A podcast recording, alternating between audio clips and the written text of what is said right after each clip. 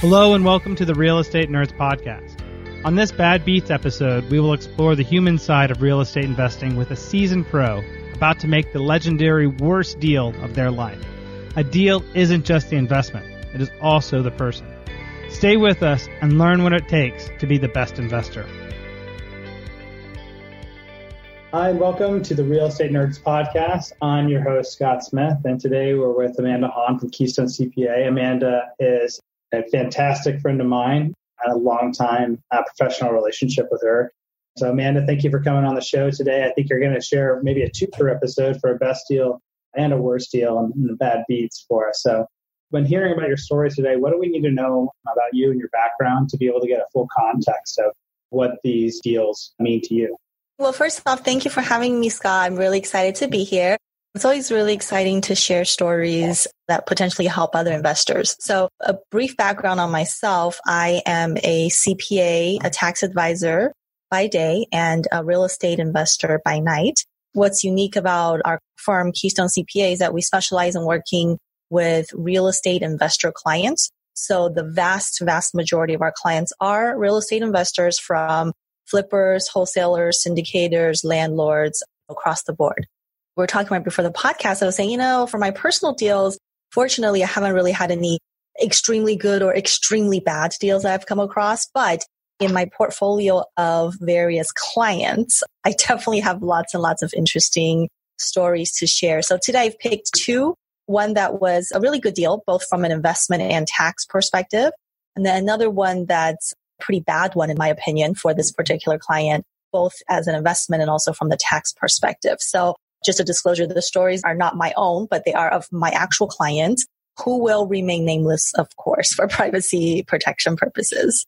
Yeah, absolutely. We can talk in generalities about these people, but we just can't dive into specifically who they are or other information that would allow anybody to identify them, right? So that's how that works for anybody wondering about how privacy works for attorney client privileges or professional privileges into that. Yeah, Amanda, let's jump in into saying what's the best deal? Like what's going on with that investor before they start consulting with you and during that initial part of your relationship with that person? Mm-hmm, mm-hmm. Great question. So, this particular deal actually touches on a couple things. It deals with rental real estate, getting a property to its highest and best use, and also involves retirement accounts, self directed retirement account, which I know for a lot of our listeners are probably very excited or interested about that. And just a caveat, this is a really great deal, but was several years in the making. So I met these clients. We'll just call him John to keep it simple. So I met John at a real estate investment club locally here in Southern California. And at the time, he had some money in his Roth IRA. For those of you who don't know, money in the Roth IRA grows tax free permanently for the account holder. So that means if you own rental real estate in there, rental income from cash flow future appreciation, capital gains, all of that is tax free permanently to the account holder. So this person came to me because they had some money in their Roth and they identified a piece of property kind of in a bad area in Los Angeles. He purchased that property, but the silver lining is that they were going to be able to develop on this property and get it rezoned into a multifamily. So bought a dilapidated building and going to build huge property on it.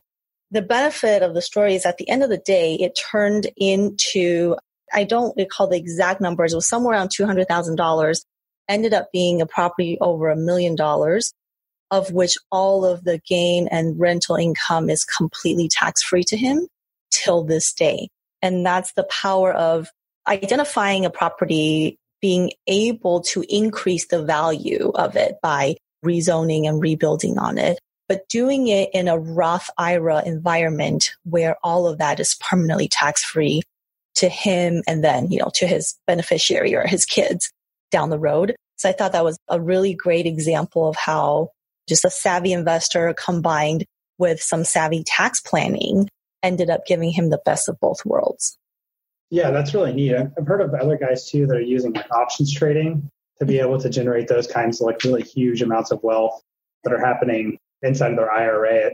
Is that a typical story that you see guys that are really strong at those types of strategies with their IRAs doing that? Like, how does that work? Mm-hmm. Yeah. I wouldn't say that's a typical story. It's a small percentage of people who are doing that because the reality is even though you and I probably come across self-directed investing a lot, right, from our clients and from BiggerPockets and other podcasts, but I think the reality is still not a lot of people are using self-directed retirement accounts to its best use. In fact, I was talking to a brand new client today who had just under $100,000 in his self-directed IRA.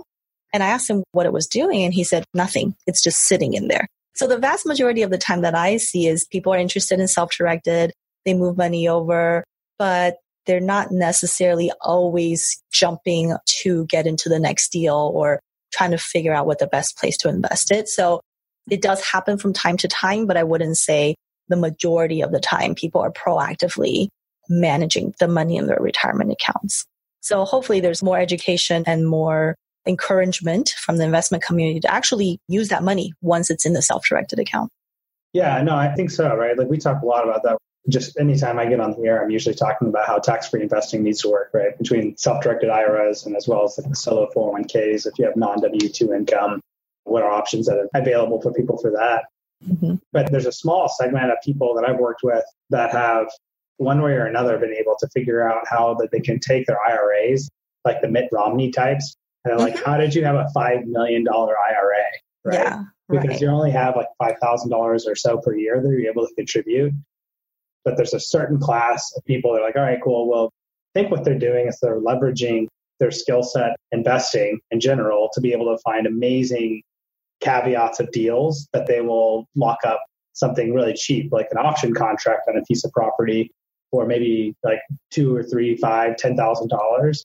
That then they exercise the option and then it increases to be worth like five hundred thousand dollars because that's the nature of options. Have you seen people exercising those types of strategies? Yeah, I have. And another one that somewhat resembles that is I have clients who use their IRA or Roth in note investments, right? So if the buyer defaults on the note, now instead of having holding a note for $20,000, now they own a $100,000 property, right? When they foreclose on the borrower. So we do see that. I mean, we haven't seen that as much in the last year or two, just because property prices in general. But that's something that we've definitely seen historically in terms of, you know, like you said, how does someone get from 10,000 to 500,000 in their retirement account? But I think that what you said is exactly right. The key is in combining the power of the tax free or tax deferred money with what are your highest return or what are your best deals. So one of the things that we talk to clients about is for any of our planning clients, we want them to let us know before they pull the trigger on an investment. So if you're looking into syndications or crowdfunding or an options contract or a trust deed lending, we'd want to know because we want to know what is the expected return before you enter into the deal and what are the cash flows so we can kind of guide someone on what is the best source to deploy the funding for that. Like if it's something that's going to go from a dollar to a hundred thousand, then IRA or Roth will be perfect because outside of that, you might be paying hefty, hefty taxes. But the key is in knowing all that beforehand, right? If you already bought something and then you go to your CPA later and say, Hey, I already bought this. Can I put it in my Roth IRA? Unfortunately, the answer is likely going to be no because that's already a done deal. Yeah, absolutely. I think that it's a lot of this stuff actually comes down into planning, right? Into what you're going to be able to do. Are you guys also working with like a lot of clients that are using the solo 401k options for what they're doing with their investing? Yes, I love solo 401k. It's one of my most favorite retirement vehicles. One of the things you mentioned earlier is for those who are self-employed or have earned income outside of their W-2 through an S corp or an LLC or a partnership. Solo 401k is a really, really great vehicle. We prefer that over the self-directed IRA because it's just so much more powerful. You can fund over 55,000 or 54,000 into it. You can borrow from it. It could invest in leveraged real estate and all of that asset grows tax deferred. So it's the same vehicle as an IRA in that you can choose what you want to invest in in terms of alternative assets like options and real estate and notes but it's a lot more flexible and more powerful. So for everyone who is eligible for a self-directed 401k or a solo 401k, I definitely recommend they talk to their advisor about it because it is a great tool for tax savings year after year. Oh, that's awesome. Typically it's just anybody that doesn't have W 2 income, right? If you don't have W 2, there's a way to mm-hmm. channel it if you have non W 2 income to be able to create a self employment if you're doing creatively. Yeah. So I wouldn't, so if you have W 2 income, it doesn't mean you're excluded from it. So I have clients who, you know, work a W 2 job and they also are doing fix and flip on the side, right? So that's someone that's eligible. They can fund their work 401k and they can potentially also fund a solo 401k too. So whether you have W-2 doesn't exclude you from having a solo K, but in order to have one, you have to have some sort of earned income outside of the W-2 itself. So yeah, common things like we see in the real estate world, fix and flippers, wholesalers, syndicators who are getting paid acquisition fees, property managers. Those are just more the common ones in the real estate realm. But, you know, of course, attorneys, CPAs, financial planners, right. those are all really great income too. Yeah, those are fantastic. I think that that's a great point for a best deal is, is how you can take a really good deal and make it into something amazing is by putting it with your retirement instead of your retirement funds. And if we were to shift gears to talk about what a worst deal would look like in that context from a tax investing perspective, what happened in that scenario? All right. So in this one, I'm sure you might have a lot to say about that too, Scott, because it kind of deals with the legal side of things. So we have this other client, we'll call her Lisa. She was someone who was fairly new to real estate when we started working with her. And when she came to me, she talked to me about getting into a creative financing deal, right? So she took some classes, learned about creative financing. And I know for our podcast listeners, you know, real estate people love creative things. Creative financing is one of the ones that you could probably take a eight hour or week long class about different ways to get creative financing deals. No money down real estate, those kinds of things. So she was involved in, what she thought was a creative financing deal. In speaking with her on my end as a CPA, I talk about the tax benefits of owning rental real estate. We get to deduct repairs and mortgage interest and taxes and management fees and depreciation right? Which is a paper loss that we can use to offset our rental income. And all that sounded really great. And I was under the impression, as was Lisa, that the creative financing deal she was involved in was essentially a seller financing, meaning that she was buying a property from the seller with no money down. It was going to be our property and the seller was going to simply carry the note. So there was a, some kind of creative term where she was going to pay the seller a smaller amount right now upfront. And then over time, she was going to basically pay off the note. It was really attractive to Lisa because she didn't have to have a lot of down payment. And essentially, she didn't have to go to the bank and get a loan. So it kind of met all of her criteria, owning real estate, getting depreciation, tax savings without too much money out of pocket. So that all sounded really, really great. But as a CPA, a lot of times we ask our clients to send us the purchase contract, especially in creative financing deals, because we want to understand how the deal is actually structured. We want to know, okay, well, if she paid $5,000, what is that? Is that a down payment? Is it interest? Is it principal? So those are the things that we want to know as a CPA because each of those have different tax treatment. And I think a lot of CPAs don't ask for the purchase contract because it's more of a legal document, right? In your world, Scott. Right. It's kind of legal stuff. We don't really care. So in this example, we did ask her for the purchase contract and we kind of reviewed it and read a couple times. A lot of it is legal mumbo jumbo that I don't really understand, to be honest. but I'm looking for some key terms as a CPA, you know, like when do we take ownership of the property? What is the principal versus interest and down payment and all that? And after I read it, I sort of came to the conclusion that it was not a seller finance deal and it was very different than what Lisa was describing to me. In fact, it looked more like a rental contract that was going to be some sort of a lease option where we're leasing it for a certain amount of time. And later on, at some point, we might be able to purchase the real estate. So it's sort of alarmed, you know, and I talked to Lisa and said, you know, this contract was just drafted by probably the seller with some kind of cut and paste here and there it doesn't really reflect what you've told me verbally, which is we bought a property and all this. We have, we're paying interest and it doesn't mention any of that. It actually mentions that you're a tenant. So she had to go back to the seller. Now, at, by this point, the contract was already executed, right? She already paid her money and she went back to the seller and said, okay, here's our concerns. But at the end of the day, it was essentially a signed contract. She already gave the money. And the seller said, well, this is essentially the contract stands. That's what we both signed. And the issue with that is what Lisa had spent money on is she thought she was owning rental real estate and she's going to have the appreciation of that property over the next couple years when in reality she signed a lease agreement, a lease agreement which says she might be able to buy this property later on down the road, provided that she rents it and she's on time with her rent. And that's definitely not what she intended to do. So investment wise, that was really a big downside for her. From the tax perspective, all those tax benefits we talked about for depreciation, owning rental real estate, getting capital gains, none of that really applied at that point in time because she didn't own the rental real estate. She was merely a tenant.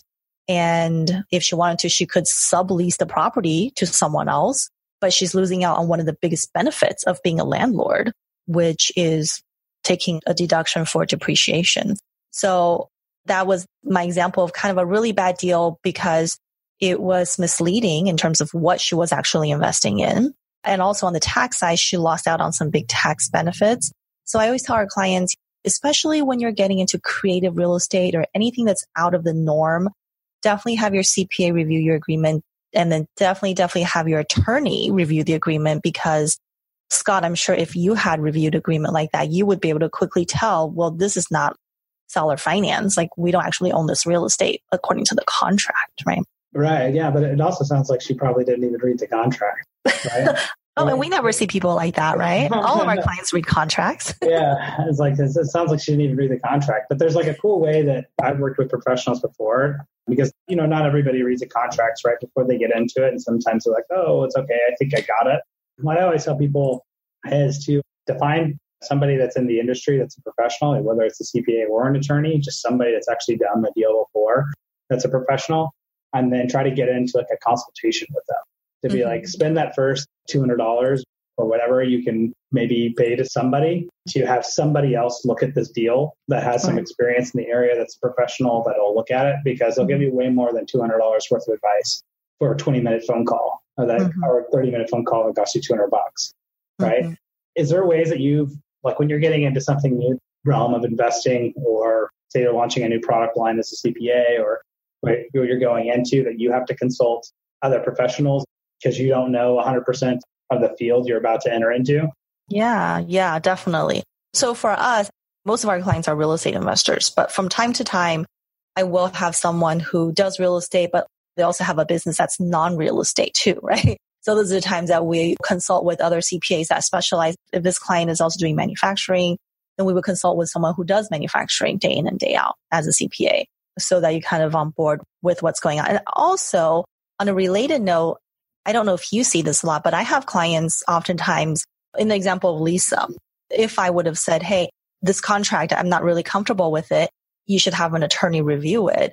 And they'll say, Oh, okay. Well, let me just have the seller's review attorney who drafted it to review it and give you their comment.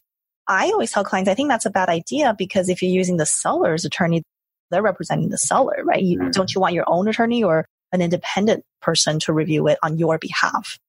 Yeah, well, the deal is, is that that can be okay depending upon what the situation is, right? Likely what they're doing, right, whoever the seller's attorney is, is probably getting themselves in some pretty hot water by trying to represent people on both mm. sides mm. of a transaction. Right. And right. they can't do that, right? You don't ever really want to expose yourself to that as an investor to have to start asking that attorney all the ethical questions of like, who is your client? Do you actually represent me or are you representing that other guy and explaining it to me? Am I your client? Can we have a side conversation about what's not good about this deal? Because any attorney looking at that, they represent you, are going to tell you all of the risks that are associated in it as well, right? But that's what you want to ask people. If you ever walk into a room with an attorney and there's some type of guise about that, ask them if they're your attorney mm-hmm. or if they're attorney for the other side. Having your own attorney is always the absolute very best, but sometimes there's financial constraints that go on with that. I will actually work with people on both sides of a transaction, but I won't represent either one of them individually. I represent typically the company that they're doing the transaction through. Right. And to say right, this is what right. we need it from a company perspective. So those are like the legal jujitsu martial arts of word trickery to try to get what that attorneys do to be like, hey, let's be clear about what's going on here. Mm-hmm. But it sounds like you're finding people and from the, your, the clients that you work with, that it's even more widespread of the confusion. Because maybe by the time people are talking to me, that they're already pretty far down the track of like, oh, we know we need attorneys because that's what we're talking to you versus somebody else. So we actually already know that we need to be talking to attorneys. But there's probably a whole other world of people out there that don't even know. Yeah. You're talking to anybody at all. That's kind of the sense that I'm getting from you. yeah, exactly. Going back to the example of Lisa, especially with creative financing deals, I think it's extremely important because more often than not, those contracts are templated. Maybe someone took a class and there was some kind of a, a Word document and they copy and paste and then two parties sign. Our example, we happen to be talking with Lisa and be reviewing something.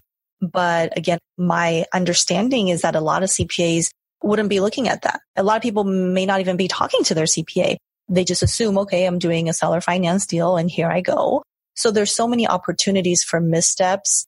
And it's really important that again, it's a huge difference signing a contract where you think you're buying a property versus you've actually signed a lease to eventually maybe buy the property. In my world, I would look at that and be like, that's such a crazy thing to have happen. You know, like how do you do that? But yeah. you know what? That's really not fair for me to say because I actually do have people all the time that I'll be like, oh, well, I didn't do any of the betting that I should have, right? and that's actually a lot of people's worst deals that I find they get into from like here in the podcast is really about it's either like one or two things happen. Either they jumped, they knew a little bit of information and thought they knew a lot. And right. so they jumped into something, or they just didn't vet. And so they just kind of rushed into something thinking mm-hmm. that it mm-hmm. was going to be great, but without vetting any of the information like at all. And there's probably something in there that also says, probably here's like a third prong, which is like get some advice from somebody else that's smarter than you. Mm-hmm. You know, about what's going on, have them actually look at this thing. And I think that could either be like probably either like one of us or another professional or it can be just another friend that's experienced in the same type of business that you're in that you can take out to lunch and have them look at it. I mean, something, right? Yeah. It's going to be better than just winging it yourself. right? Yeah, exactly, exactly. And I think that real estate investors are always creative, creative around acquisitions and financing and all that, which is really great. But sometimes it could come back to bite you if you don't really know exactly what you're getting into. Sometimes I tell my clients, you know, sometimes I'll get these urgent calls or urgent emails that says, Hey, I came across a deal. I met someone today and today's the last day I can fund the deal. They need 25,000. They need 50,000. I need it immediately. And I always tell people, you know, that's a red flag because why is it last minute, right? You need to have time to do your due diligence. We need to be able to plan. It's not going to happen in the next 10 minutes. And if it must happen the next 10 minutes, well, odds are that it might be too good to be true. So I do come across that a lot in terms of like bad deals is people really being pushed to say, there's no time. Here's a great deal. I need your money today. oh, well, yeah, those are obviously something that I would look at and be like, nope, I'm not going to do that. Because, like, the reality as an investor, you can't do those kinds of deals because it doesn't matter what the upside is because the risk of actually losing capital is so great. Right. In that kind of scenario, you can't take that kind of risk. It doesn't matter to me what you would tell me in that scenario from an investor viewpoint on it because when you look at what the really huge upside deals are that would come across at your plate of what you could be able to go do, if it's somebody that needed the money last minute like that, right. why did they get funded ahead of time? Right. Why are they talking to you? Like, they just met. get it. You know what I mean? Like, what, yeah. the whole story doesn't even make sense. Like, oh, I happened to meet you in an elevator. This is so fortuitous. Right. It happened to this amazing deal. Do you have twenty five thousand dollars? Well, I have it for you. Yeah. Like, that's crazy talk. I think there is quite a bit that goes along the lines for that. So, I mean, it really is. Those are really great ways to make bad deals. That's yeah. a lot of great ways to make bad deals for sure. Yeah. I actually have another example story in that it might be more of a question for you mm-hmm. than an experience. So we have a lot of clients who invest in notes, right? So they're lenders essentially. They might lend with their cash. They might lend with their retirement accounts. And there are often times when they are considering making a loan to someone or an entity under which the loan is not secured by any underlying assets. So as a CPA, I mean, it doesn't really make a whole lot of difference from a tax perspective because we hope to get interest income, maybe some sort of equity split down the road. And that's all great if everything works out. But one of my concerns when I talk to clients is always, okay, well, if it's not secured, then what's the worst case scenario? And why can we not have it secured or cross collateralized by some sort of asset or another? So I'm just curious in your example as an attorney, in terms of protecting the client or protecting their capital, are there anything that you do to help if the loan is has to be unsecured or that's what the borrower is saying? What are your recommendations for those types of investments? Yeah. So if we're not going to actually take a collateral piece for mm-hmm. what the investment that we're going to make into it, then you have to ask yourself is like, what is the guarantees, right? The guarantee could be that this guy is like the most honest guy in the world and I can trust him implicitly with this because like he is the second coming and there's nothing he's ever going to do that's ever going to do me wrong, right? Mm-hmm. Like that's okay. I'll take that. But just know that that's what you're lending on, right? right? That you're giving him this money. So the question I typically ask people, I said, like, you would need to be able to feel comfortable giving that same person access to your bank accounts. Give them the login info to your bank accounts. And if you wouldn't trust them with that, then don't make a loan to them that's unsecured mm-hmm. to, not, to absolutely nothing. Right. What's the comparative? What's the comparison that you would have that's actually normal in life when you would ever get like allow somebody to do that? Mm-hmm, mm-hmm. And then why are we thinking? Do you know what I mean? Yeah, yeah, exactly. Right? Okay, so, yeah. So that's kind of where I would go with it. I think I've had guys that have done deals where they will lend money into it where it's not secured by anything, but that it gives them like an option to purchase the asset or some other asset or purchase the deal at some future time, right? But then at least you're getting an option contract that you can right. exercise later. But right. these are like kinds of like strategies that if if you find people that are first investors like ourselves are attorneys and CPAs, right? Like I think that we probably make like a pretty killer combination for a lot of investors in a lot of ways because if you can come and show your attorney and CPA, if they're both in the same business you are and professionals, a deal that you're going to make a ton of money on, then really you can kind of kick it over to them to be able to say, like, what do I need to do from here? Mm-hmm, mm-hmm. because then, like, our collective skill set is able to figure out, okay, here's how this deal needs to get structured. That's not going to be cheap, right? By any means to have other people figure it out. But you're playing the game of saying, I'm going to make so much money I just need to make sure that this is going to work out uh, mm-hmm. the, best way possible, right? And that's I get some clients that work like that too, right? Like I have a client I'm working with right now with an IRA deal that he did where he bought a piece, like a beneficial interest from an estate, where he essentially is being able to wholesale a piece of property that he was able to lock up the rights to for $2,500. He's going to pay the estate back like 150,000 and then be able to sell it for 400,000. So that's some like a really creative way of mm-hmm. navigating a beneficial interest through it. Come to find out though, there's all kinds of problems that we have to navigate with the custodian of the IRA because of how we set it up, getting mm-hmm. into the deal ahead of time before he contacted me. So then now we have to go through all the custodian compliance.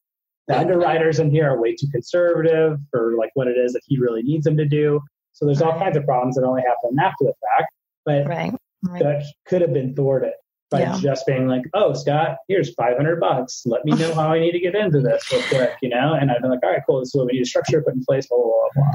Yeah, right? exactly.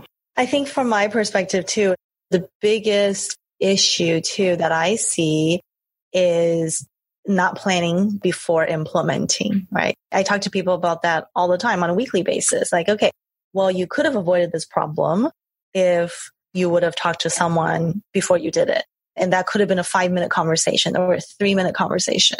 And it's the slightest differences, you know, buying it in this S Corp versus an LLC or having the income paid to an S Corp versus your individual name.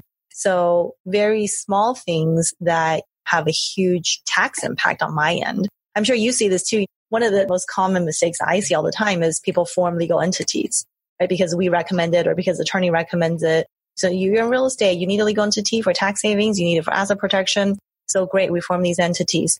And then entities kind of sit in a binder on a shelf. and yeah. then a year later, it's like, uh, what happened to the entity? Oh, well, there it is, but I'm not using it. yeah, no, it's a beautiful entity. They ordered it straight off of LegalZoom. It came with a nice colored gold print on the front of it. It's well bound. I literally had somebody tell me that in the meeting the other day, like, "Oh, are you going to prepare like this super nice binder for us, with all tabbed out and everything?" I was like, "No, that is not the way real legal work happens. That, yeah. that is not it at all. You know, it's like we're worried about like, do things hold up? Do they work? Do they accomplish right. what they do? if you're getting like stickers on your legal work and glitter on it, you should probably be like, uh, these probably are appealing to people that are different than serious investors. You know, not, so. I think we're just about out of time here, Amanda, but I just wanted to thank you for coming on the show. And, and if anybody wants to get in contact with you, what's the best way for them to do that? Yeah, our website is www.keystonecpa.com. That's K E Y S T O N E CPA.com. We have a lot of great free downloadable products and ebooks. So I invite you to check those out. We also have a book that was published by BiggerPockets. It's called Tax Saving Strategies for the Savvy Real Estate Investor. And you can get that on biggerpockets.com or on Amazon. So check those out. Awesome. Thanks, Amanda. And as always, this is your host, Scott Royal Smith uh, with Royal Legal Solutions. And this was the fantastic episode, I think, with doing a best deal and a worst deal for the Real Estate Nerd podcast. Thanks, everybody, for joining in today. And we'll see you next time around. That's all for this Bad Beats episode. I'm your host, Scott Royal Smith, with the Real Estate Nerds podcast. Did you see yourself in any part of that story? I know I did. If you enjoyed the show, leave a review to help clue in the sleeping masses of what they need to know and what we all need reminders of. Do your good deed for the day. Thanks, and I'll see you again soon.